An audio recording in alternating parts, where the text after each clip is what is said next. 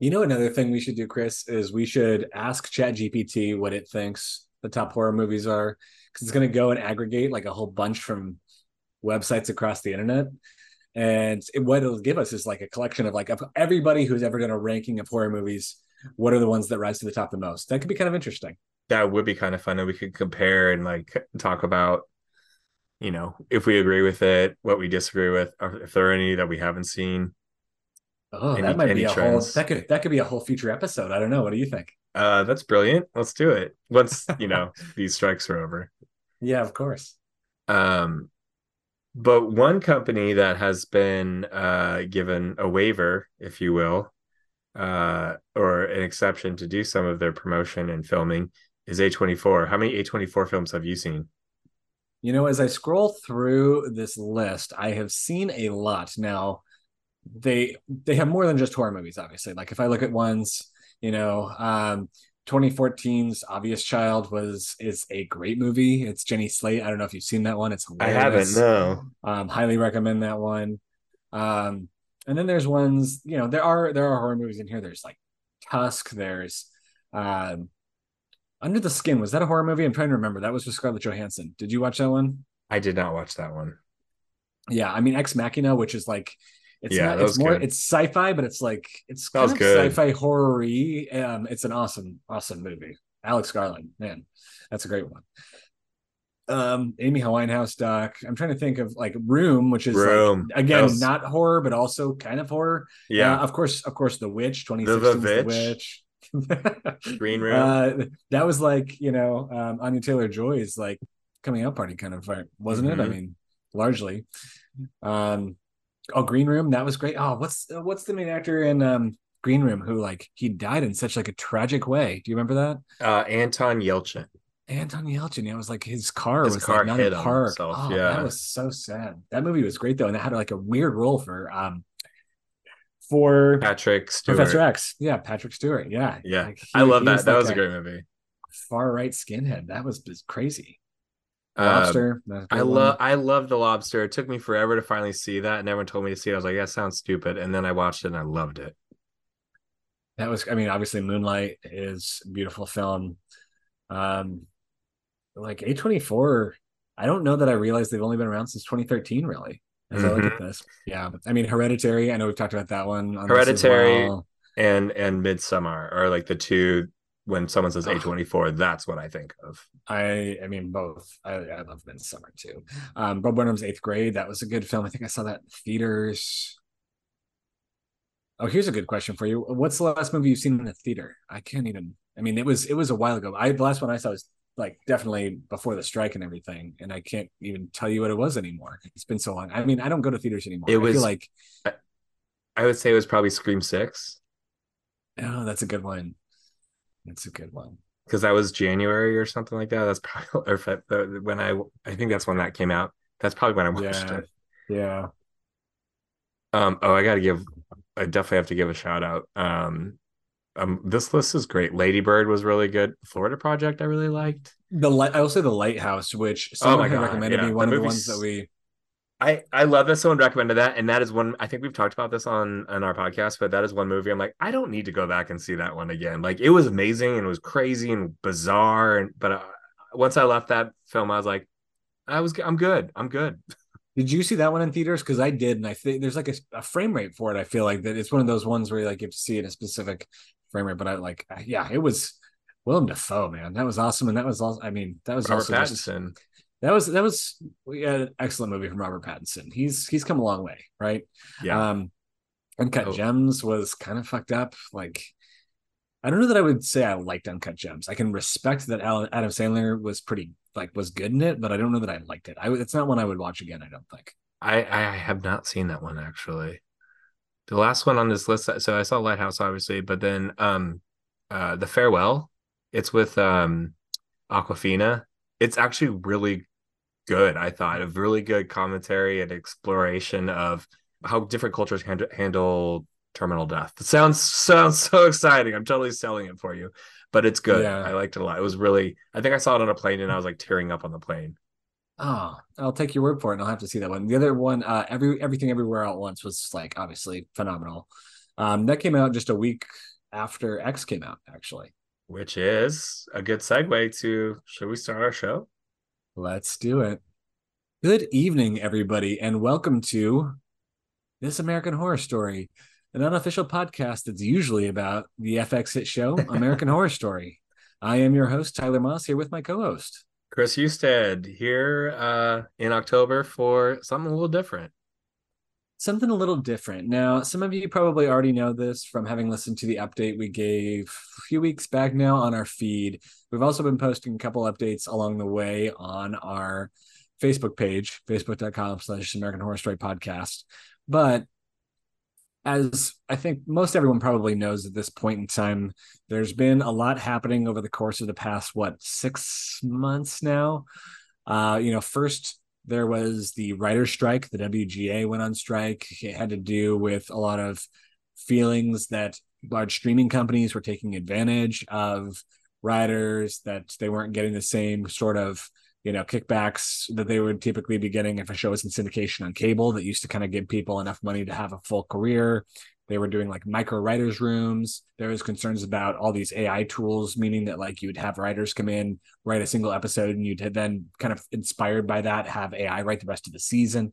So there was a lot of stuff happening around you know writers' rights, so to speak, um, and the union went on strike. And lo and behold, over the course of the past, it's probably been what two weeks ago, maybe not even, that um, seems like the Writers Guild has come to some kind of agreement with the major studios, and you know a lot of their demands were met, and that's great. And um, you know a lot of them are headed back to work, which is phenomenal.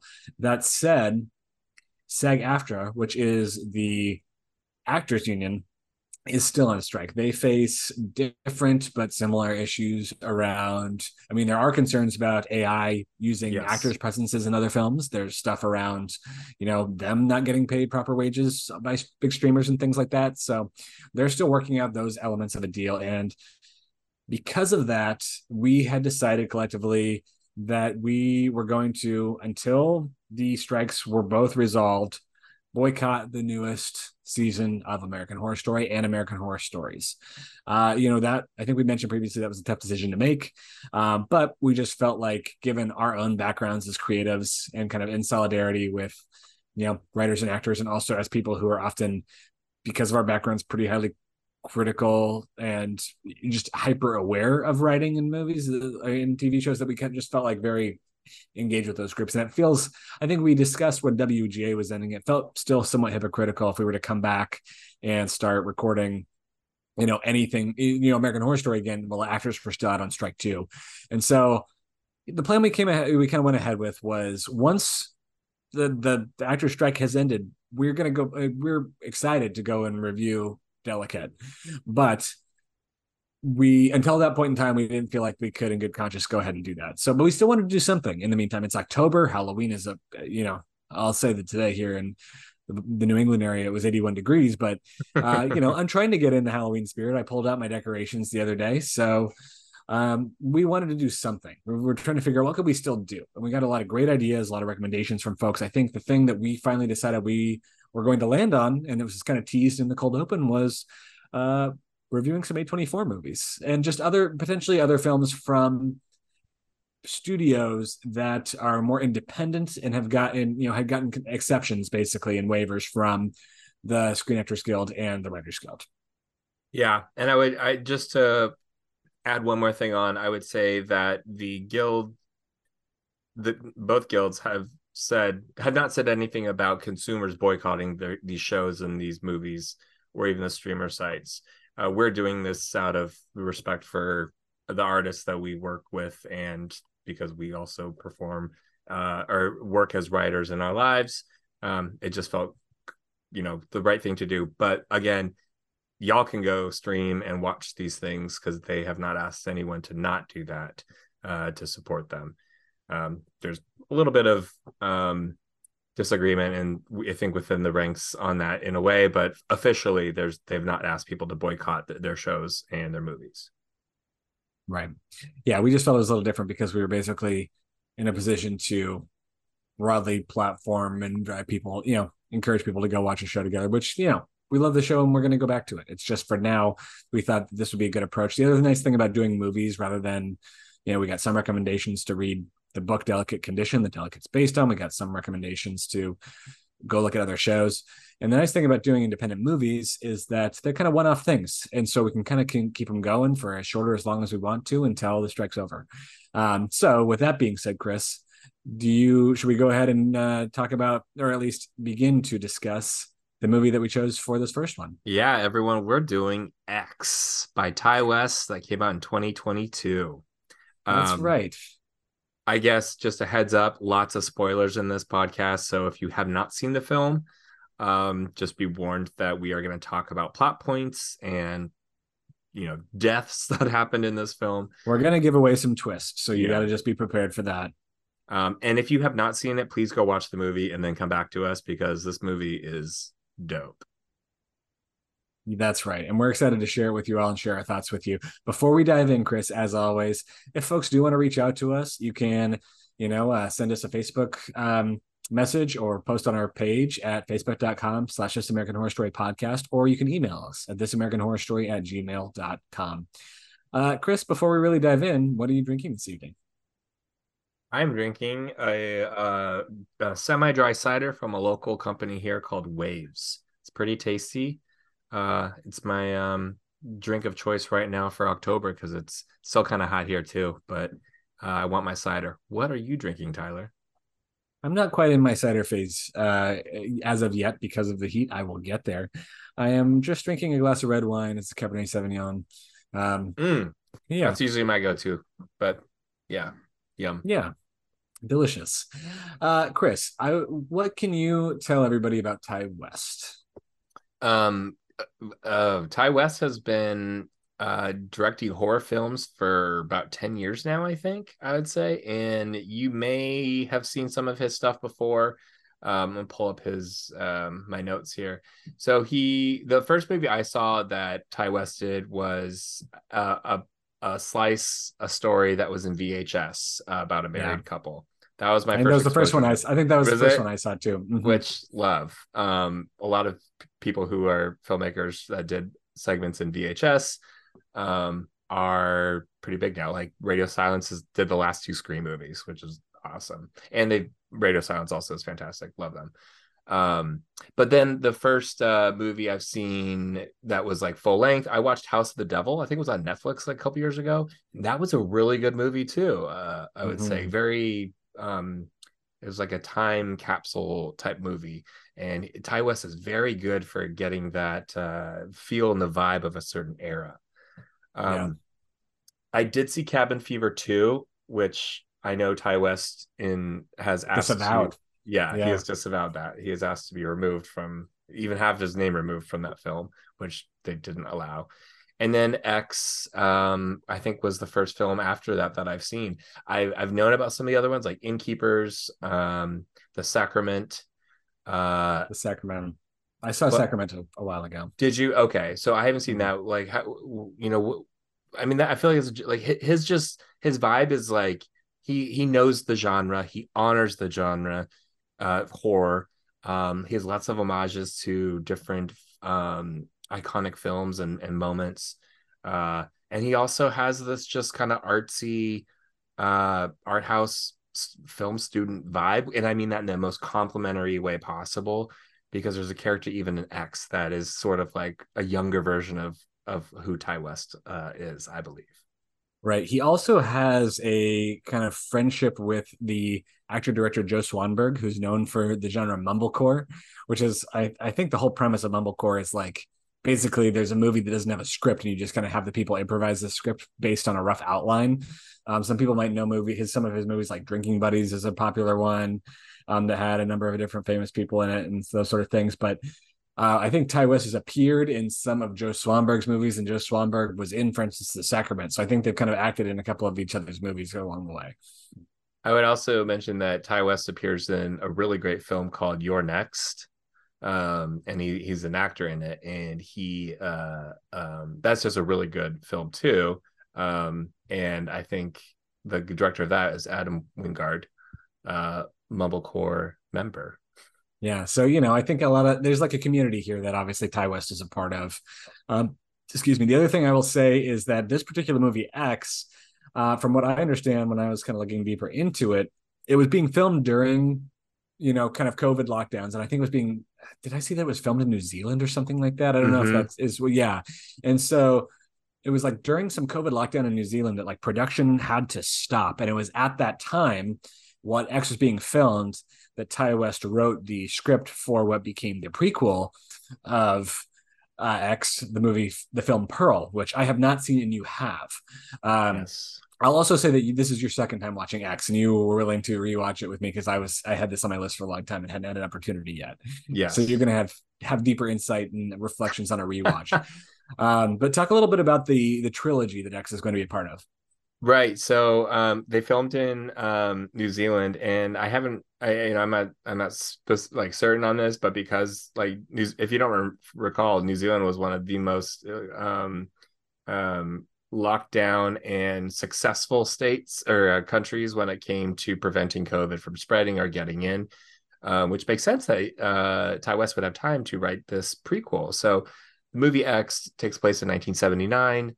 Um, you know we have a cast of characters and we have two antagonists who are a very old old old couple um great characters but while oh and spoiler, spoiler surprise and tyler didn't know this and i wish i'd saved to talk about this uh mia goth who plays one of the main characters in the younger group also plays the older version pearl so in um Ti West fashion, he writes a prequel of who Pearl, the antagonist in X, is as a younger woman, just kind of exploring how she became who she is. And we'll talk about who she is and, and when we go into the plot of X. The third film, and I should say Pearl's phenomenal movie as well, and Mia Goth crushes it.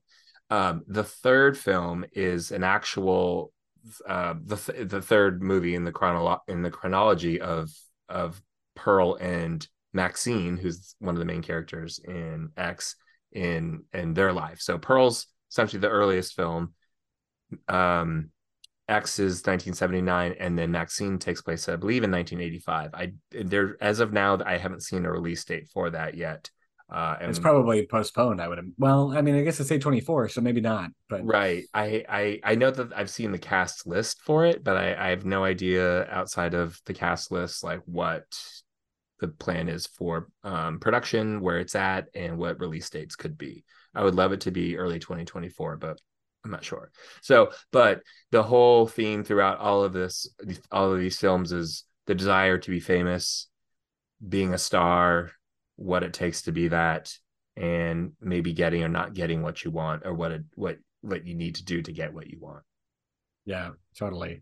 Um, and I, I want to talk more about the themes, like the American Dream. Obviously, that's something that's kicked. You know, it's discussed as as soon as the movie starts in so many ways. Um, let's talk about the cast for a second before we dive in. I'm going to walk through one person at a time. Let's start with Mia Goth, Maxine, because that is obviously kind of the centerpiece.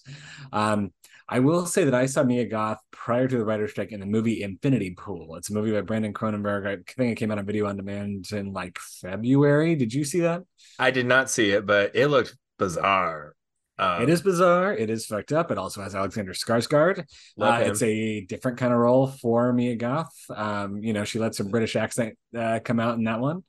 Um, you know, he's known for like the body horror, like I think, you know, like his dad, David Cronenberg, I think was also known for as well. So it's got some pretty gross moments. Um, the end is wild. I so I knew Mia Goth from um Suspiria, the remake, um, which was to me really, really good. It was by Luca Guadagnino. I, oh yeah, you know, um, and uh, he just absolutely like like crushed it and that was i thought like a really good introduction she plays a cool um dancer at the company that uh dakota Fan- uh, not dakota fanning dakota johnson uh joins and obviously that's a recreation of a 70s film which is also really really good a little different but very stylized the remake i thought was fantastic and yeah. she also i knew because she i think uh, mia goth is either married to or was married to um, Shia LaBeouf. She is, she still is, and they Yes. they've been kind of on again, off again, but they've been on again for a couple of years now, I think, and they have a child together. That is right. Um, let's talk Oh, about Luca oh, also did Call Me by Your Name, which is a great film. Yes, Luca did call me by your name. Exactly. That was great. That was a great film. Although uh Armie Hammer uh Mm, kind of yeah. uh you know, he's gone on his journey as well.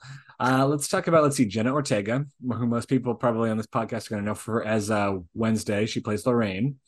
Um, she also is one of the main characters in the latest trilogy of the Scream films, which I've seen her in. She's she's fantastic. I saw Scream before I saw X or Scream Five, I should say, before I saw X.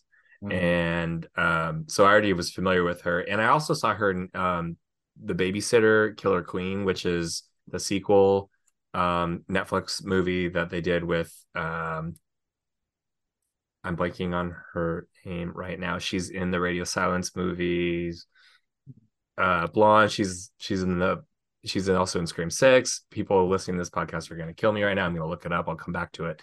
Um but uh, she she also was in that. So I've seen her. I'd seen her in two horror films films before this, and I was like, when did this fall in her progression? And I think it was right before or right around when Scream uh, Five was happening. So Jenna Ortega, fantastic actress. I have not seen Wednesday yet, but um, she's she's she's a star. She's she's she's got that. She's she's a res- she's a rising star. I think probably when this was filmed is like you know, I would bet her salary for this movie is different than what it would be today. Let's say that much. yeah. Um, uh, Brittany Snow, who played plays Bobby Lynn, I think you know people know Brittany from Pitch Perfect, from Hairspray.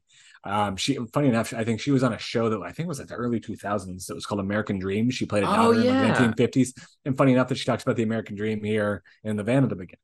Yeah, she um she also plays fully against character of what you expect um Brittany Of her other Snow to be in. Uh yeah, uh but along those lines, um, you know, I've always been a fan of hers, but she's always got the she's like the nice, cheery, you know, blonde girl. I know, I know. Uh, a few others. Kid Cudi is in this movie film, of course, is Jackson Hole. Uh, I'm trying to think. Kid Cudi's had a few acting turns. The one that comes to mind for me is Westworld. Um, the season, the first season where we were outside of the amusement park with Aaron Paul. Um, He was a veteran. He'd been a veteran with with Aaron Paul. Uh, I don't know if you know of other things he's acted in that come to mind for you. I'm trying to think. He he's been in a bunch of stuff though. I know that because he has been acting. Um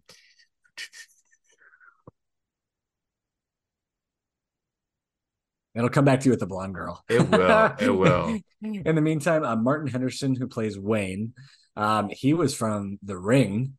If that's a bit of a throwback. That's like once I once I saw that's who he was, I was like, oh yeah, I know exactly who you were in in the ring. I feel like though I also like went and googled what he looked like in The Ring, and I was like, man, he looks way different now. was, He just he's older. I know, I know, but like, I don't, you know, I felt like he was doing a Matthew McConaughey impression in this movie a little bit. Did you get that? Uh a hundred percent. A hundred percent. He he definitely has that all right, all right, like uh swag that Yeah. uh when he delivers his lines. And the last one I want to call out is Stephen Ure, who played Howard, the old man. Um, he is known for playing a series of different orcs in the Lord of the Ring movies. That's like you know, when you when you cast someone to play sort of this frail older you know body it's body acting and who better than someone who played in you know an orc like the orc the the people who can contort their bodies or really know and study body movement do a great job and you know howard the or the character howard has these movements that are fantastic and it, it takes someone who knows how to do that and so this guy was great Totally. Uh, I mean, you know, do I guess uh, I'll, I'll ask you at this stage. Is it worth? Do you want to give like a high level overview of the plot, or should we kind of go in and go through the beats? How would you prefer to do it? I think let's do let's go high level overview real quick. And also I I found the lady's name. Share that first. Samara Weaving. And it's so funny Yeah, because people get her confused with a couple. Um, there's like a- she kind of has that look. She she kind of looks like um um Margot Robbie a little bit. Uh Mhm. anyway, um, but she's Australian and she was in that movie and she's also in the beginning of Scream. Oop, I don't want to give that away too much. She's in Scream 6. anyway, um let's go over Oh yeah, and the movie that she did with Radio Silence is called Ready or Not, and that's a great movie. I fully recommend that too. She marries into a family, this really rich family. I've seen that, I've seen okay. that one. Yeah, yeah, too. yeah. Okay, yeah, cool. yeah. Yeah. Mhm. That's a great film. They they go Um, hunting for hunting for people. Yeah. Yes, which I'm I'm a sucker for those types of movies. Um, yeah. So the general overview of this film is 1979. A group of people, um, a group of uh, adult film actors and producers who want to make this amazing film that is kind the kind of the peak of porn the porn industry where they want to do this you know they hire this college student film guy to create this art house titillating piece of work that is adult and is pornography but elevated. And and Mhm. this is going to put them on the map. It's going to put make some of them stars. It's going to make some of them not worry about money anymore. And it's going to launch other people into a different um, stratosphere of their career. That's the goal that they all sort of have. They all kind of have these little things of what their ideal end game is to create this film. The story ba- is based um, these folks are based in houston texas but they're driving to a different location to do this film uh, to shoot the film called the farmer's daughter. And the the the they jump in a van and they go do this. Um, obviously they want to film in a different location because of the affordability of doing this low budget but making it look great and also not having prying eyes who look at what they're doing and shame them or look down on them. So that's the premise of like our main cast of characters what they want to do Right. I Problem think putting is- it. Oh, go ahead. problem is they choose a place that has a lot of secrets uh, that they were unaware of. Indeed, it does. And I think the other thing it's worth saying here too is that, in terms of historical context, one thing that Wayne makes very clear is that um, this is an inflection point in the kind of trajectory of pornography. Right up until this time, that sort of uh, smut, as some people would call it, was only able to be viewed in a public theater where you kind of had to put aside your dignity and go in and sit, um, you know, six chairs apart from a guy down the row wearing a bathrobe, and just keep your eyes focused on the screen. You know what I mean? Very good um, point. This is at a point in time where new technology has enabled you to, or enabled people to finally take pornography out of those, you know, theaters and move it into your own home in the form of videos that you can buy um, and play in your own house. And so that's kind of the impetus for why they're doing this kind of home video is because this new technology is going to let people all over the country, all over the world, go buy porn, watch it in their own house. It's going to sell like hotcakes, make everybody a star. Exactly. It's a brilliant premise because I've seen, I've read Ti West say this, and what better setting for a horror movie that generally has boobs and sex and violence than a porn set filmed with a massacre? Absolutely. It's uh what else could you ask for? Of course, this particular film uh takes a you know, it, it, it- there's a lot of homages throughout this movie. We should say that, and we're going to call out a fair number of my imagine as we go through. Um, the first of those being just this pretty standard idea across many horror movies of opening after the deed is done. Right? We see the cops pull up, you know, calm farmhouse on a, you know, Sunday morning or whatever it is. There's the sound of crickets in the distance. The cops pull up, and of course, or what there's a, or a cop pulls up. There's already maybe a cop there, and there's a bloody body with a sheet over it out in the driveway. There's an axe embedded in the porch.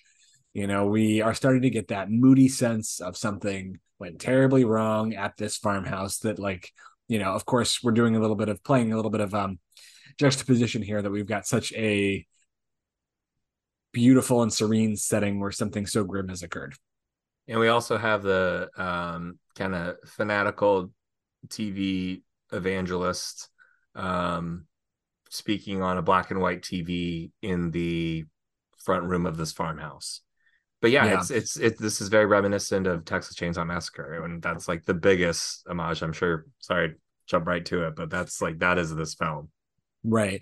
And you know, I was looking up, I was trying to see at first, like, is is this was the preacher footage like real footage from an actual evangelist? And I think we learn at the end, obviously, that it's not. hmm Um uh question for you, maybe this if this is a spoiler, don't tell me, but is the preacher character one that appears in Pearl?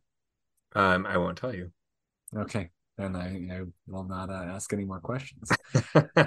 um so you know the, the the preacher's going on i think one of the earliest things he says is how his very own daughter was taken by perverts and swindlers and the cops go down to the basement one cop wants to show the other cop what's down there and i think he mutters the word my god and we're taken back uh flashback 24 hours Something Uh, very disturbing was down there. Something very disturbing was down there. And of course we're we're taken to what looks like a kind of dressing room. Um we meet maxine. Uh she's taken a bump one of many she'll take over the course of this film. And uh, a cowboy comes into the room. We learn this is wayne. We learn they have a relationship. And i think this is kind of her self-talk in the mirror is kind of the first we Yes. have of this like i'm gonna be a star attitude that she really embodies. You're a fucking sex symbol. She tells to herself Mhm. all that kind of stuff and Um, he he kind of he he supports that he's like you are you're you've got that x factor we'll hear that over and over um this is our person who she she we know what her dream is she's very explicit about it mm-hmm. Then they, of course, leave the the strip club that appears eh, to be in some kind of is is it an oil field or something? If it's in Houston, I'm not exactly sure what's happening. It's some kind of something very industrial yeah. hmm Um, so you know they're they're catering to a very specific audience, um, but it looks like they're kind of shutting down for the season, so to speak. Um, I think it's called Bayou Burlesque. yeah Milo, And- it looks like really cool on the outside but when the camera pans out and pulls away then you see the city in the background it's like oh this is not this is not as cool and glamorous this is not like awesome vegas this is like a parking lot Yeah, and did you see the the name on the the van they were the name on the side of the van? I oh I did uh oh god what was it tell me remind me it was like oh, it some- says plowing service. plowing service yes I remember yeah I caught that I'm like oh that's clever Uh, and of course, once we're inside the van is when we meet the rest of our cast. That's when we meet uh, Bobby Lynn, we meet Jackson Hole, we meet Lorraine and RJ, the cinematographer. Um, so we get start to get a sense of of who we're working with here. I mean, that's when they start to circulate the script for the farmer's daughter, the farmer's daughter, or the farmer's daughters, daughters, right? Because obviously we have multiple daughters. daughters hmm Uh, Maxine, as they kind of progress to the farm, continues to uh, monologue a little bit about how she wants, you know, where her trajectory is, right? She talks about wanting the whole world to know her name. Um, the thing they keep talking about that Wayne keeps bringing up is that she's got that X factor. I think Mhm. we, uh, you know, when we think of the movie being called X, we think of it being X Factor. We think of the XXX. You know, that's X-rated. yes. There's a lot of uh, crossover between Yeah. you know the symbolism of that. I can hear her. It's still in my head. Like, I need to be famous, Wayne. Like, I can hear Mia Goth saying that uh, in the front seat. Um, it's funny too, her her real accent being you know British, so. British. Yeah. Mhm, mhm. Um, I like it, the whole van driving thing is also Texas Chainsaw Massacre. By the way, like this is very like what happens in that film, and I love that because that is a, a phenomenal film, um, iconic film. Um, I think this is the beginning when we start to see stereotypes of what you think these characters should be based off of traditional horror uh, tropes be broken. Um, you see that, you know, Bobby Lynn, she says, you know, she's not your kind of cliche bimbo adult star. She's she's kind of smart. She knows she she says like some obvious things. She's like, I was given a good hand and it'd be said not to take care of it. When she says she just wants to like get her money and go tan her titties at the pool or whatever, you know, that like Yeah. she's very like that's just what her, she wants to do. her version of the American dream. Yeah, Yeah, absolutely. yeah. And then Jackson, we don't get to know him a ton just yet, but he's they they have like shades of like, you know, people that might be in this industry perhaps, but they break a bunch of the stereotypes of like, oh, these are kind of like really likable characters uh, for a horror film. These are all I like a lot of these people. Except maybe RJ. He's the one that I don't I didn't know that I could come around to. He's the auteur, of course. He's the one who's going to make uh, you know, I think he says at one point that his mission is to make a a good sex film. Um, and so, what, Well, we'll and talk then- more about him in a minute. Yeah, so like so they stop off at the um the gas station, right, to load up on supplies, and RJ's out there filming sort the a scene with Jackson where he's filling up the gas tank, and Bobby Lynn comes over. She's like, you know, if you hold the camera at this angle, it'll look like he's like filling it up with his pecker or something. I don't know exactly what she says. And he's like, oh, so he does that, and he's like, I want to cut it like films, like cut instead of just filming straight each segment he's learning how to like splice it all together i guess is what his strategy is like they do in paris in the french films or something along those lines so i don't i i know what you're saying about rj but i i haven't turned on him yet he's he's just a little annoying to me at this point Yeah, I agree. and Um, lorraine and we don't know much about she's kind of sits there and like She's quiet. Well, what is it? What is it that Wayne calls her? The church mouse. right? church mouse yeah yeah Yeah. and we're like what is that's- she doing she's kind of like just looking down on them is kind of the vibe i was getting and even when they go in the gas station um uh um maxine it, it says she's like i don't know if i like her she's just sitting there She watches. She's she, yeah. Yeah. She just like always she stares a lot Mhm, mhm. So they finally arrive at the farm, and you know it's like a pre Airbnb, right? It's something that I don't know what Wayne read about it in a classified ad or something like that. They're looking for, you know, boarders at this extra. I mean, pretty pretty sizable house they have out on the farm, and um, Wayne goes to the door, and that's where we meet Howard for the first time. He comes to the door with his shotgun, um, and uh, Wayne has to remind him that you know he rented the house from. The other thing we quickly learn about from Wayne is that uh, Wayne did not tell Howard that he was bringing, you know, multiple people. It seems as if Howard was only looking to rent the entire that large space with multiple beds to a single person. hmm it's also the moment when um the the rest of the crew are in the car and maxine's looking out the door up at the at the property and she says something's wrong. And then we hear like these dissonant chords start playing. We get our first to me noticeable taste of the score of this film which i think is fantastic as well. And the people who did that i wrote down their names um that is uh Ty- his name's tyler um tyler bates and chelsea wolfe um and what reading up on their choices for this they focused on trying to meet between sort of like Debbie Does Dallas music and Rosemary's Baby, which were both like at the same time and kind of find that middle ground. And I love that. That's just Oh, so that's, that- that's awesome. I like that too. I'll also say this was a um, one of many homages to another famous horror film at this point in time when, of course, Maxine's eyes drift up and there's somebody up at the window. Um, that film, of course, is Psycho, and they're you know a famous Alfred Hitchcock film and uh, remade at one point with Vince Vaughn. I'm pretty sure. I don't know if you've seen that version. I But, have uh, shot for shot. hmm And uh, that's, I think, uh, there's a number of, I think that's the first a psycho homage, but there's a number throughout this film that we can call out along the way. Yeah. Um, I love that scene too because it's you've got Pearl or sorry, you've got Pearl up there and you kind of like the way the camera kind of gets close, it's it does feel like like an old school way of filming where the camera is zooming in. It's not like tightening in or coming in like on a on a crane or whatever. It's zooming, meaning the aspect is kind of not as clear and it just felt very authentic to that era. I loved it. I, I did too. Uh, you know, and I think on the way to the house when Howard's walking them over, uh, that's the first time that Howard mentions something about like his wife being next door and like don't you know don't entice her or something like that. We don't really know what that means at the time when he says that. Mhm. It's just kind of like, huh, is that the person we saw in the window? And that's kind of the obs- observation we're left with. Right. Pretty quickly, once we arrive at the house, though, the filming begins. Um, you know, we get some pretty funny interactions as RJ is trying to give effectively, you know, he's trying to be give artistic stage directions to Jackson and uh, Bobby as they, you know, begin to get it on.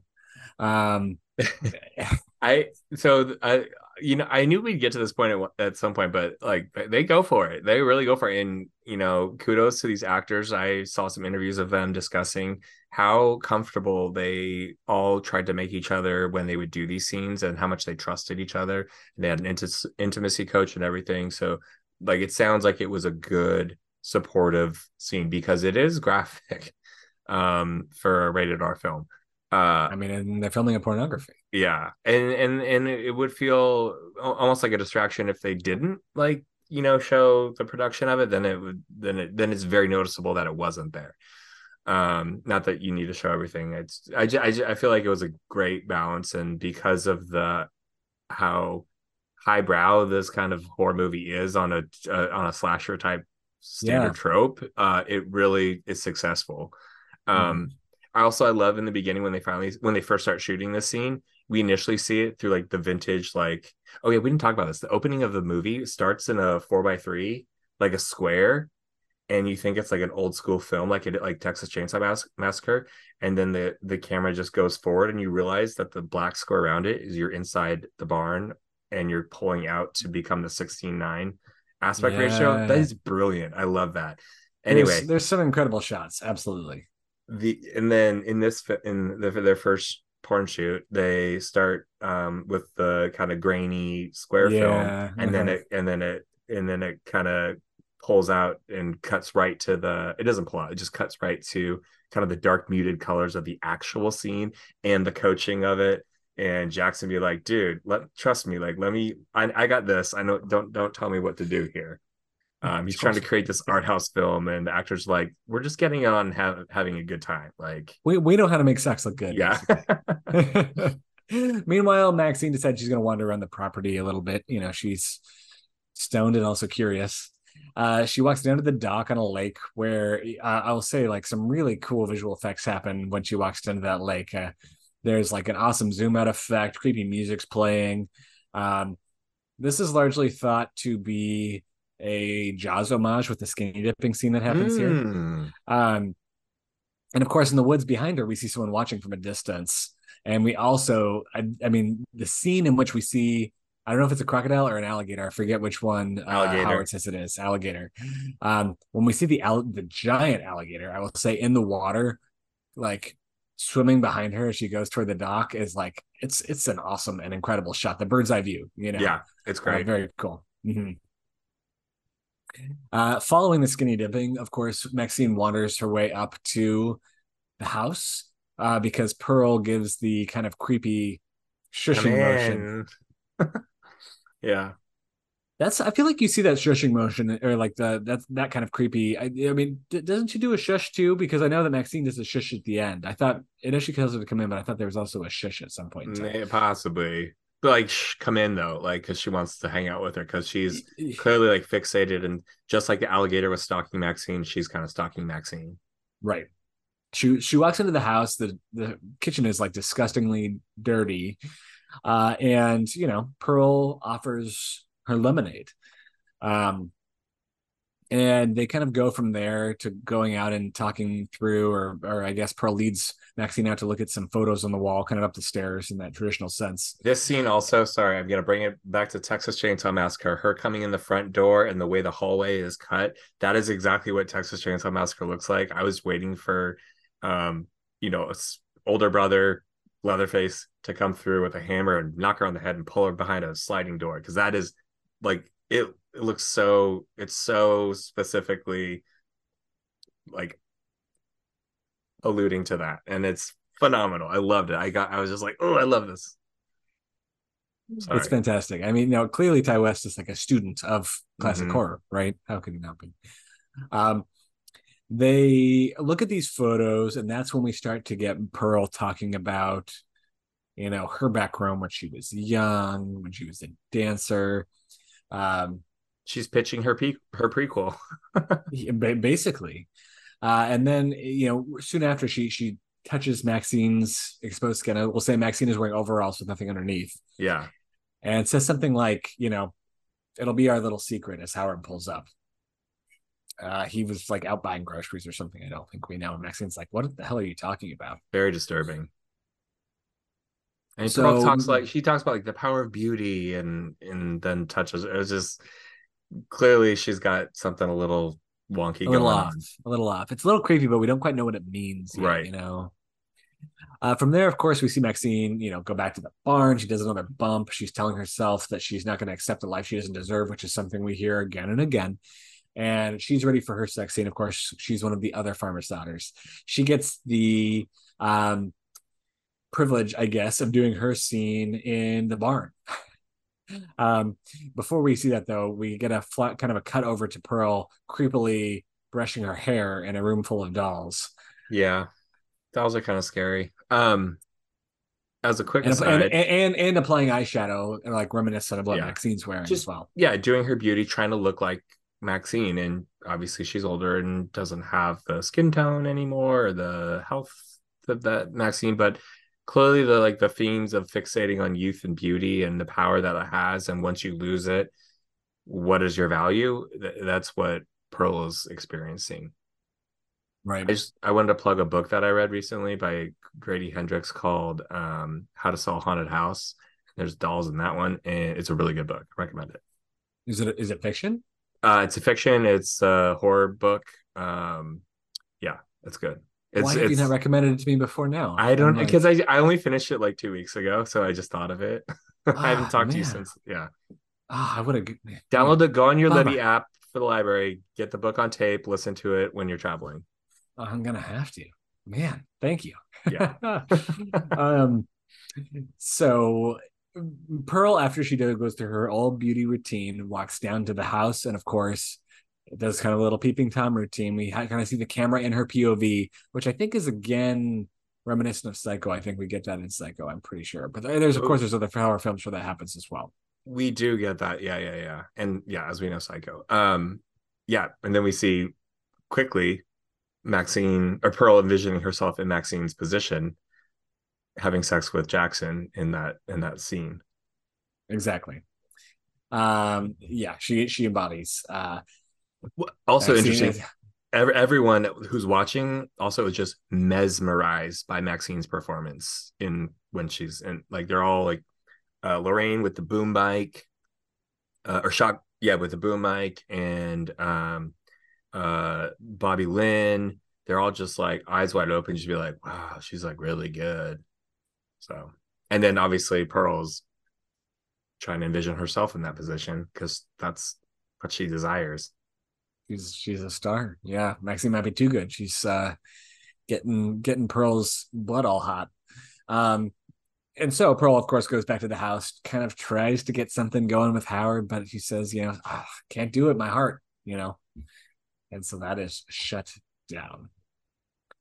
Um, we go back to the crew at the house filming the porn. They're kind of it's it's after a long day. They're eating sandwiches, they're drinking a little bit, and uh, Lorraine kind of presents this question about you know to the group about you know what is it like you know having sex you're watching somebody have sex yeah watching your partner or someone you're close with um in the case of a Wayne someone you're engaged to have sex with somebody else.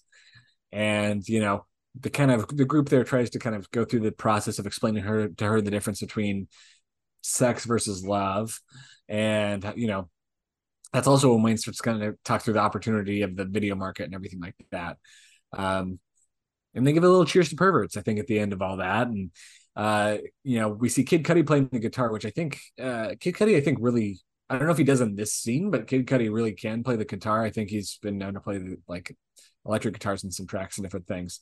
And Brittany Snow um, taps some of her um, a cappella roots and sings Fleetwood Mac's Landslide. and and beautifully. Um yeah this is one of those i wonder if this was initially written to happen or if ti west is like well i have scott mescudi kid cudi and i've got brittany snow. Let's do a song. And it's kind of beautiful.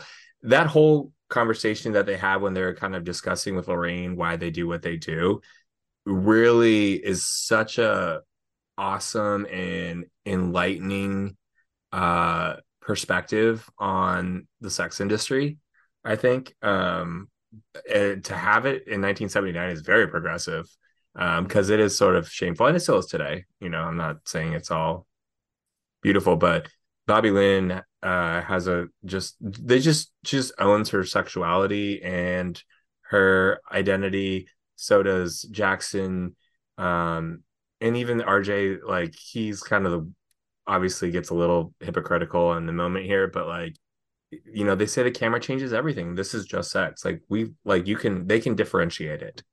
Um but bobby lynn says everybody likes sex. It's a gas. We're just not afraid to admit it. Queer straight black white it's all disco. And like that's just such a great line that encapsulates a wonderfully um progressive attitude toward that industry Absolutely. And we also see at this point when she sings Landslide a split screen with Pearl kind of wiping off her eyeshadow. There's like, you kind of feel a sadness for Pearl. And this has been referred to as a kind of reference to the film Carrie by Brian De Palma, that based on the Stephen King novel, in which you have kind of a split screen scene in which, you know, there's students singing and you, I think you've got Carrie. I, I, I don't, I, I, it's been a bit since I've seen that movie, but there's a split a split screen singing reference in the movie Carrie that like there's some suspicion that it's tied to. Um, so at the end of the song, Lorraine takes a turn, and she's like, "You know what? I think that I want to be in the movie too." um, this is... I remember being like, "Wait, what? Oh my gosh, this is because." I'm sorry, pause you, but like, um, at this point, like throughout the film, traditionally Lorraine's character would be set up to be the final girl. Do you agree with me on that? I think so. Yeah, I mean that that's kind of what traditionally I, uh, that is what I expected as and well she's close, but yeah, that that is what I expected too when the movie started. I was like, ah, she seems like the survivor, you know. Mm-hmm. And you know, as the story progressive, because I know this is like a little bit more elevated and cool. Um, I was like, it, it honestly could be any of them. It could be Bobby Lynn. Uh, Maxine sort of seems to be like she's like on the poster, so maybe she is, or but maybe she takes a turn. I'm not sure. Mm-hmm. It could go a lot of ways. I think Wayne was the one that was pretty clear wasn't going to be. Yeah, Wayne was for sure was not never going to make it. or RJ after that point too. Um, Wayne and RJ have a little bit of a talk outside after this, in which, you know, I think I don't know. There's there's some funny language here about life imitating art or art imitating life, and I don't remember. Like I didn't write down the exact line, but like RJ tries to be like, you know, Lorraine's different. Like she's she's like a good girl, and Wayne's like, uh, dude. First of all, he's just... like he's like he's like the fuck you say. First of all, and then he's like, second of all, not like you just basically like you just have a warped view of what the reality is. Yep. Yeah. Mm-hmm. It's yeah. It's it's you can talk all this talk, but you know she's gonna do like like again these women like own and and and Jackson like they own who they are and they're proud of it, but they also you know welcome in anyone who wants to embrace it as as well. We learned obviously later why Maxine does what she does, uh, but it's it's RJ's like no, I'm making this for this, and the, and so long as it's not involved in his own life, he's behind the camera, he's not in front of it. Right, and then all of a sudden it gets his emotions involved, which we see after, you know, the insinuation of it being filmed. He's taking a cold shower while sobbing. And I, honestly, with all the psycho references at this point, in my head, I was like, is he going to be stabbed in the shower? I know? was thinking that too. Yeah, yeah, yeah, yeah. Yep. Mm-hmm. Um, there is a reference. I mean, obviously, they talk about like, and he says this like, it's not like Psycho, where because when Lorraine wants to be in the film, that fit halfway through the movie, it changes into something else. But that's literally what happens in this film mm-hmm, mm-hmm. with his death. Right. Well, so he leaves in the yeah in the middle of the night. He uh, starts you know starts to drive away. He's gonna fuck over them all by you know leaving them at the house, and of course we get the creepy scene where Pearl is blocking his path. She's awake. Um, and we start to get "Don't Fear the Reaper" playing uh, by the Blue Oyster Cult on his in I think on the stereo in the car. Mm-hmm. Um, because he kind of goes out to get her to leave. Um, she starts to kind of touch him. I, I mean, in all earnestness, it does seem like Pearl's original intention is to just try to have sex. I yeah, think. she's she wants she's hitting on him. She's horny. Mm-hmm. And when he won't do it. She sticks what looks to be like a switchblade in his throat. It, I think it's a switchblade. I could like it's a or a penknife or something. Like I, it's hard to tell what it is. It's a very like slender, sharp object. right, and not only does she stick it in his throat, like she gores him over and over again to the point that the blood is splashing up on the light switch. I didn't know if that was also another Carrie reference or if that was reference to something else. Obviously, there's a lot of kind of blood and red in Carrie. It's a good point. I wasn't even thinking about the reference for it, but I just was mesmerized how cool that looked. I mean, not to be too gross and morbid, but you know, the the headlights shining on the scene and then the blood spraying this is really gross but it's uh you know and then everything just the lens is red too uh mm-hmm. and then it, it it colors everything and it's just it just went zero to 100 real quick. The other thing too that we should say is when they were first driving to the farm, they get in kind of a, a traffic jam, and part of it is because a semi truck hit a cow, and you notice that the blood is all over the headlights of the semi truck, and you have to imagine there's some kind of connection here where it's like, look, at the end of the day, we're all just animals out there for the slaughter. You know what I mean? Yep. Um, uh, and then of course after the murder, Pearl in the moonlight dances in the dark to while Blue Oyster Cult's playing in the car. I think we hear the song "Oui Marie," uh, which is like a 1920s song or something playing on the radio. And I looked this up, and apparently the story of "Oui Marie" is about a soldier in France during maybe World War One who was trying to like seduce a French dancer but couldn't speak the language, so he was trying to like, you know, entice her through gesture. Yep. And we, if we if we remember, Pearl was talking about her own history. She was a dancer, and of course, I think she mentions that Howard was in not one but two world wars. so could be a little biographical uh, connection there. Um, it's of course it's not long after this that Lorraine wakes up to find the bed empty. RJ's not there anymore. Uh, she peeks outside. There's no sign of anything happening. The van is back. Uh, Wayne happens to be, I think, up at the same time? Uh, I, don't remember if he hears he, her. he what. he hears her and he comes out to the front door. Is like, "What's going on?" And she's like, "He's gone. Will you help me?" And he says, "Yeah." So they go out and split up and go try to like find RJ. Mm-hmm, mm-hmm. Um, you know, we see Wayne go into the barn where he has kind of a uh home alone moment stepping on the nail. I don't know if that was intended. I hate like, that if, stuff. Pearl set, I don't yeah. know if Pearl set that up or what. That seemed I don't. Yeah, I, I I didn't think. I don't think so. But like, whenever I see that coming in any film, I'm like, please don't do it. Let it just be a like a trick. It never is. It never is. I'm also thinking of like Quiet Place, um, and yeah. yeah, Home Alone, and yeah, it's that uh, they always step on it. Ugh. Anyway, I, I, don't really know why that needed to happen. You could have had him go to the peepholes anyway at that point in time, and uh, of course he gets gored by a pitchfork. Um, this is the point where uh, Pearl comes in and starts shoveling hay over his body, and you're like, ah, she's pretty spry for a lady of her age. When she was killing RJ, I was like, she's very strong. I mean, this is a 23 year old college kid, and yes, she stabbed him in the throat initially, and that would definitely, you know, incapacitate him a bit. But like, she like to like essentially decapitate him. take, even if he's not doing anything, that takes a lot of energy from a very old woman. Yeah, exactly.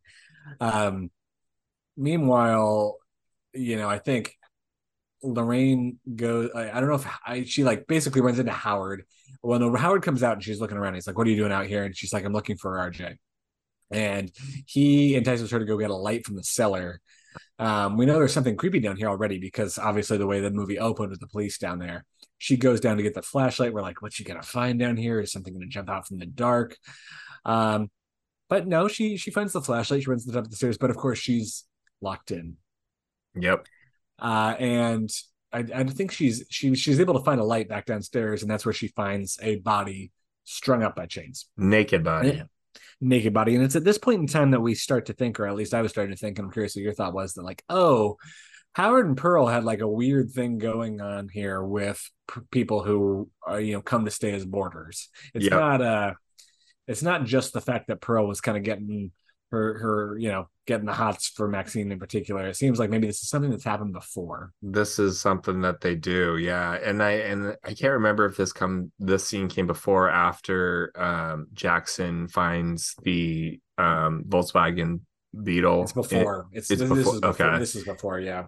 yeah, so so so we're like, who's this guy? Then we see uh, another car. It's kind of like Texas Chainsaw Massacre, like you know, or like the horror movies where you see like a parking lot essentially like hidden behind a hill where all the travelers have you know their cars and their vehicles have been stowed and and hidden because they've all been murdered. So that's like a thing, and obviously the disposal, uh, garbage disposal for all the bodies is the alligator or alligators. I guess we don't know that there's not multiple, right? Good point. Good point. Mm-hmm. Um, so I mean, Jackson has a sense that some something bad is afoot. He kind of wakes up and is like, "What's going on?" He goes and drinks milk from the fridge, and I don't know if you caught this, but there's a missing person picture that looks not too different from the person who's hung up in the basement. Oh, I did the, not catch that. Nice, mm-hmm. good detail. Yeah.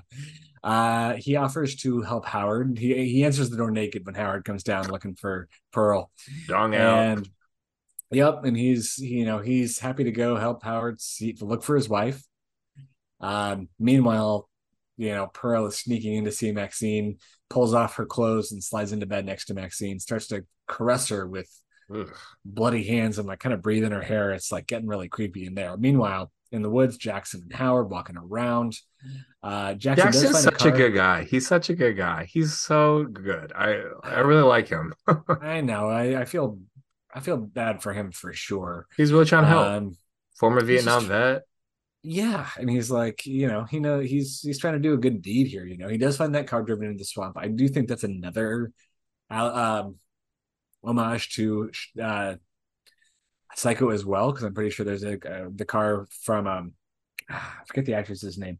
So you know, in Psycho, it starts. Yeah, well, it starts off yeah with the actress who the one who ultimately gets stabbed in the shower. She's the one that first is driving before you kind of have um part two of is Psycho. Marion think, is the is the well Janet Leigh's the actress. I man, it's been a long time since I've watched Psycho, but it's like because it's know, Jamie Lee Curtis's mother. Yeah. Did you know that? Did you know that? Yeah, yeah, yeah, yeah. yeah. I did know yeah. that. Mm-hmm and Tony Curtis is her dad. Yeah, yeah, yeah. I love it. Mm-hmm. That is really cool, actually. Um, but th- that's that's also kind of another uh, psycho moment. But yeah, he follows. So I was trying to figure out what happened here. He follows a light that's like out. I thought he, I thought that Howard was trying to get Jackson eaten by a gator. I, I thought that was why he like put the the light out in the swamp so that he'd go thrashing around there and get eaten by a gator. Um, but no, he just like goes out and retrieves the flashlight and then walks back just to get blasted by Jackson right for quote unquote enticing his wife.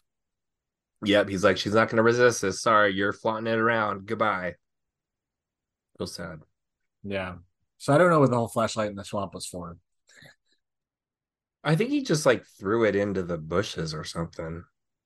Or maybe not. I don't yeah. I think I think he threw uh, it in to like either be like, oh, maybe that's her flashlight, or hey, can you I dropped can you get it for me? Sorry. Yeah. And I think at this point all we really have left are, you know, Maxine, Bobby, and Lorraine. The Lorraine girls locked in the basement. Yeah. Uh, and of course, this is the point at which Maxine wakes up to find herself face to face with Pearl. Absolutely screams. Pearl runs out. Um, you know, I think back in the main farmhouse where Lorraine is locked in the basement, she pulls a shining. Uh, uh, here's Johnny cutting her way out of the basement with yep. an axe, only only to get her fingers totally mauled by Howard with I think like the butt of his gun. Or yeah, that was brutal. I did not expect that. Like like multiple. Oh, and oh, that was just that was, mangled. Yeah. yeah. Um, you know, it's like every time someone leaves the house, we're like, oh, why are you, you know, you're just putting yourself out there to do it again. So Bobby goes out into the night to find the crew. Um, she ends up finding Pearl, I think naked or at least only in a shawl down at the the dock by the swamp. Um, tries to help, but Pearl just starts calling her a whore and ultimately this, shoves her into this lake to get eaten by a gator. This is another like I think great scene that really encapsulates the dialogue. Um, what what the film is sort of about with Pearl's issues. And I'm sorry, I mm, because Bobby Lynn is Bobby Lynn is like so nice. Like Brittany Snow, I think I, I know that Mia Goth does a great job and Jenna Ortega does a great job. Kid Cudi does a great job. Um, but I think Brittany Snow's character is my favorite in this, just because so against type.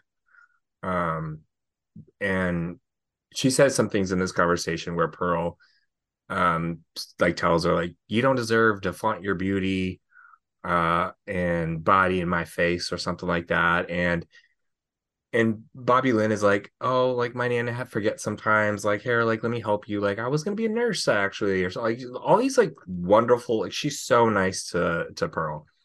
And then, you know, Pearl says some things like calls her a whore and whatnot. And Bobby so she doesn't snap, but she's like, you know, it's not my fault that you didn't get to live the life that you wanted, which is a great also pitch for going to watch the prequel to see what Pearl's life was and how it ended up the way it did.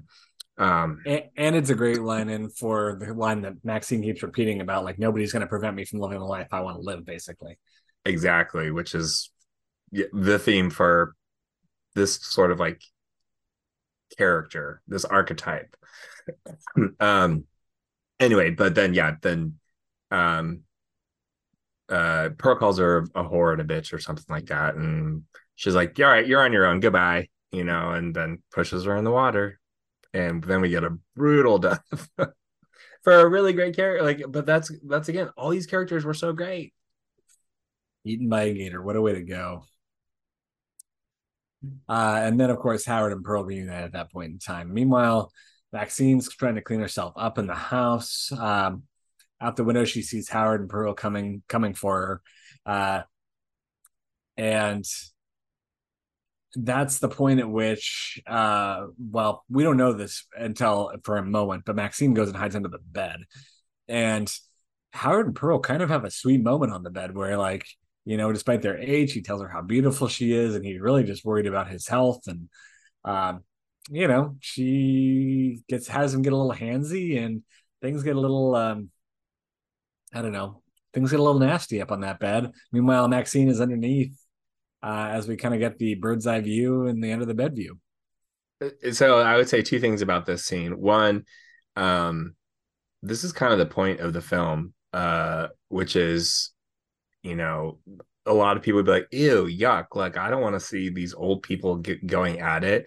But then aren't we not allowing them to own their own sexuality and be in their experience and their perspective and enjoy who they are physically as well um it's it's a great just kind of like your initial reaction for most people would be like i don't need to see these old people doing it but then we're not allowing you know our seniors to like have that type of experience in life too and we should and we should be allowed. So, eh, so that's one thing I want to say.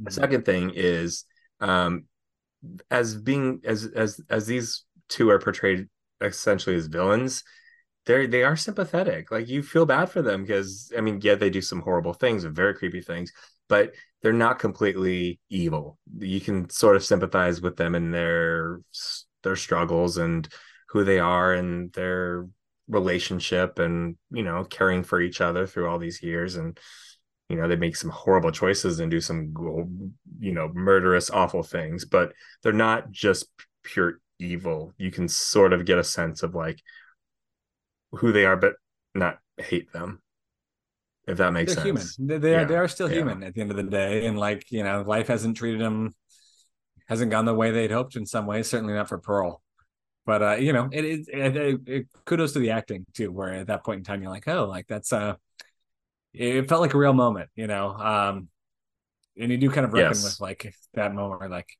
I mean, it's definitely a contrast to having seen like Kid Cudi and Brittany Snow and Mia Goth at it recently, and then you know you're in that position seeing a similar scene with you know an old man and an old woman. You know, yeah. it's like I agree. I think that's totally intentional. Uh, you know, Maxine's able to sneak out from under the bed finally. She sprints out of the house only to find that there's that that the same weapon that was used to kill RJ is jammed into the tire. Um, she does pull the gun from the glove box, but if we recall, Wayne had said he never loaded blanks. Mm-hmm. Uh, so Lorraine, you know, yells at Maxine after she gets her out of the base. After she, like, that was a that was a jump scare though. Like when she pops through the the the uh, jack uh, like the cut and the cut and all. yeah, it's a huge. Yeah, I was like, oh my god, that I got a jump scare out of that one. Um, yeah, and she's like, get me out of here. and runs we, out, is immediately blasted well, by the shotgun. She also like for so she used to be like this quiet person. All of a sudden now she's like, "It's your fault." Blah blah blah. Like it's like, shut up. Like they're here. Like at uh, this point, is this really the right time to be taking that out on Maxine? Yeah, it's like, like, how about you worry about the people who are working around killing yeah. people? You made some um, choices too, Lorraine. Uh, but yeah, brutal and to me the most surprising death for who I thought should have been the final girl. The her loudmouth got her shot, or or was going to be. Yeah. yeah. Um. So Lorraine goes down. Then soon after he does Howard, and of course that's like kind of the irony of that. Like they get their sex moment they clearly haven't had in a very long time, and it really does shut his heart down after all that. But um, I want to before we get to that final the final scene. Um, well, the, go to the final scene, and then uh, I made notes of like there, almost everyone's death was foreshadowed. Mm-hmm. So the final line, you know, there's a conversation between Maxine and Pearl. I think um, Pearl or not Pearl, Maxine says something along the lines of like, "You're kidnapping, murdering sex fiend. I'm a fucking star."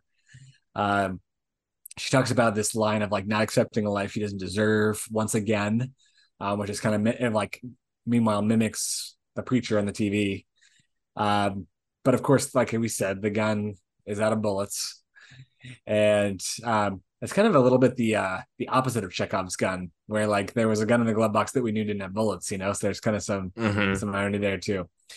Um, Pearl picks up the shotgun, misses Maxine, shatters the mirror, and in doing so, also shatters her own hip out in the front yard. Yeah, the recoil sends her way back on her way out, you know, Pearl gives the line to Maxine, You're not innocent, you're not special, it'll all be taken from you, you're just like me. Then uh Maxine, I'm pretty sure takes another bump in the car before doing this. Maybe not, maybe it's after that. But puts the car in reverse, hits the gas, plows over Pearl's head. Um just like they ran over the, the, the the cattle in the uh in the beginning just like they ran over the cattle. And at the very end, we get the other twist that didn't expect at all. We learn that the preacher, of course, that's been on the TV and all our different locations, been on the radio, is Maxine's father. He mm-hmm. unveils mm-hmm. that portrait of her that it was that was the daughter who had been uh, abducted by perverts. Yep. Uh, so early at the beginning. So let me... the last the last thing the cop says is something like, this is one goddamn fucked up horror picture or something like yeah because uh, when they bring when they bring because they find the camera. Right uh, like what do you think what kind of movie we're gonna find on this? And then that's yeah he says that and it's like yep it's good. Um let me hit the foreshadowings real quick that uh, some of them we mentioned some we didn't. Um Wayne at one point when they first get to the farm, they uh Lorraine's like, wait, he doesn't know like why we're here, what we're doing and he tells uh, Lorraine, "You don't want to give him a heart attack, do you?" Because it's her like like twitch or whatever that scares Howard and gives him a heart attack. Uh, Wayne also says when they're talking about the film, he's like, "People's eyes are gonna pop out of their damn skulls when they see this film," and he obviously gets stabbed through the eyes with the pitchfork. Well, I, I, I, didn't mention that piece, but yeah, we literally see his eyeball on the ground. Yeah. I think. Oh God, I didn't see that. I must have been looking away.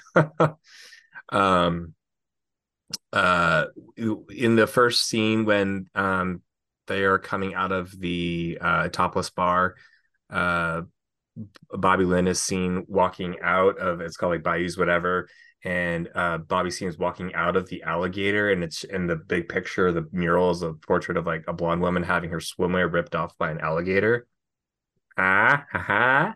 pretty good um Jackson mentions when he's like, when Howard asks her, "Did you serve?" Uh, and Wayne's like, "Oh no, I have flat feet." And Jackson says, two tours in South Vietnam. I've had more farmers point their guns at me uh, than I care to remember, or something like that.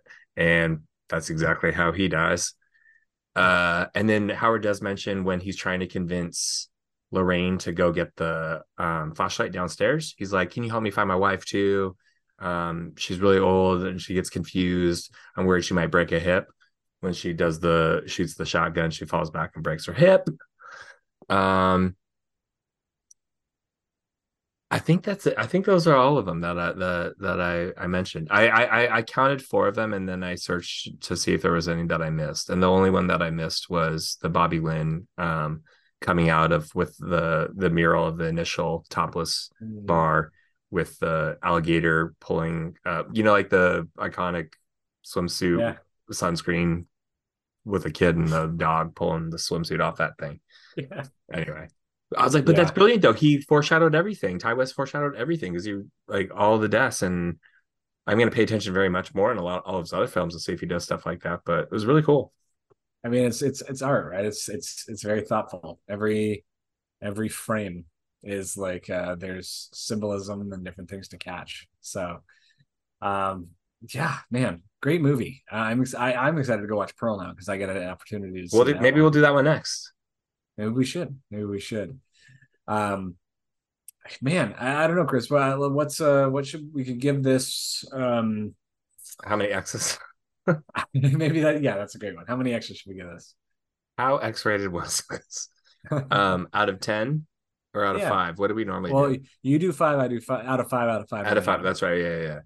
Um, I think this film is fantastic. You know, it, like like I've said, they they took um they honored Ti West honored the films that were his predecessor, and he elevated to much more um, culturally resonant place, if that makes sense. Like where we can really kind of explore and look at the genre of the film, the the the style of um, of of cinematography and the uh, industry um, that these people worked in, and also the um, themes of aging and obsession with stardom, uh, and you know the how we how the youth is wasted on the young, but also how we don't allow our aging um, population to also feel those uh, valued and desired and it's all just great fodder for discussions about how we as a society don't um, treat everyone the way we should. Anyway, um, and the cast is fantastic, phenomenal, love them.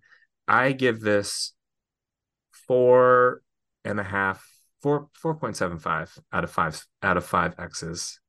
This is so X rated to me. ah, it's so I, good. It's really that good. Well, you know. I, I, I, I was going to give it 4.75 as well. So I'll go ahead and say that now that that was where my mind was going okay. to, because I think it's a really great film. I think there's so many layers. This film is like an onion where it's like, if you watch it, I, I, I think it's, it's, it's cool that this was your second viewing because like I could go back and watch this again and feel like I could re like re-peel off the layers of it and um you know see new things along the way. Um I feel like each actor brought a different dimension. The fact that like I didn't even realize it, but you when yeah when you tell me like Mia Goth is also playing Pearl, it's like oh damn, now I want to go see Mia Goth pull like act as Maxine against Mia Goth as Pearl, watch that dynamic again. Um, you know, thinking of like the the character and body movement of Howard, um, you know, an actor who we know kind of like uh gained his prominence playing, you know, an orc is a creature in the Lord of the Rings movies and stuff like that. There's like obviously something there. Um, I do think, you know, I think if we're gonna say like any weak acting link, and I hate to do this, like I, I think, I think the you know Martin Henderson who played Wayne, I think did a good job. I do think like it felt like a Martin, like a Matthew McConaughey ripoff, but also like I feel like that worked for yeah. this role. You yeah. know, um, so I don't have a problem with it whatsoever. It was like it felt like it fit and made sense. Um, yeah, Brittany Snow playing against type, Kid Cudi, um, kind of being like the porn star with the heart of gold in a lot of ways. I thought was totally great. yeah. And um, Ortega, and, like she's like she has the iconic like she's on like the cover actually. I mean, Maxine often is, but Jen Ortega's like scream when she turns on and sees the body is just like uh, she's great. She was great, and I think the one like the overall premise of you know the old kind of like sex hungry woman being the one who's instigating the murders for that particular reason is like is, you know it's a it's just a unique twist on kind of some old Right. tropes built in, right? So before, like one thing that we, I don't know if we've like been explicit about either, is like they were kidnapping people and keeping them as sex slaves, right? I think there was definitely something happening in which Howard was facilitating people who came and stayed at the farm being in relationships with Pearl because he couldn't do it himself with his heart. That definitely. So I, I, I, so yes, I think that has to have been the case, right? I think we don't know that. I don't know that we have evidence that there was anyone beyond uh the person who preceded, you know, this crew. Uh, I don't know if you remember them saying that there was somebody else. I I just remember at one point, um, Howard said tells Pearl like, "Oh, I've got one in the basement," and Pearl's like, he, "She's not special like this other one, which is Maxine, that she Yeah. really wants. That's who she wants." So I don't think it was gender specific either, perhaps. Um, but but the man down in the basement, I assume, like, because he has pants around his ankles, that he was there for sex things. I mean, I don't think it, I don't think it was gender specific either. Because if you think about it, like, you know, Pearl seemed like she was as interested. oh, Well, she was most interested in Maxine, but she also tried to get it going with RJ. Obviously, she Good point. She has is sex. Howard. Yeah, yeah. She, you know, Mhm.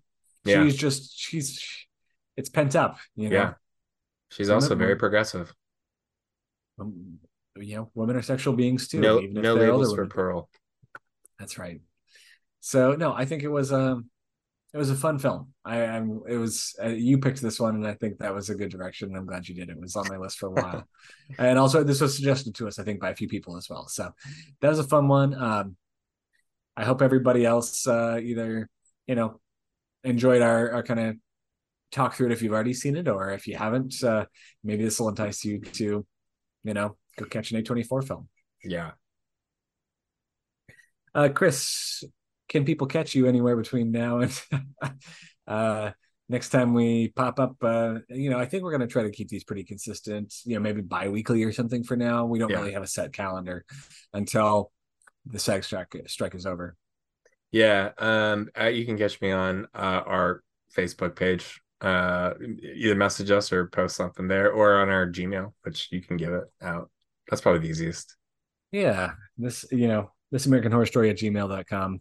Um, you know, I feel like that's that's where we tend to be anymore. I feel like uh, I don't know. I, I feel like I had like the time I used to spend on social media accounts somehow disappeared. It evaporated.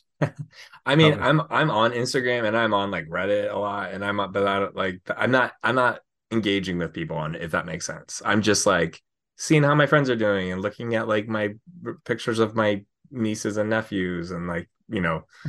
Where you don't want me to say, find Kris on Reddit upvoting memes. yeah no my my Reddit is still staying anonymous, As, but I do love Reddit.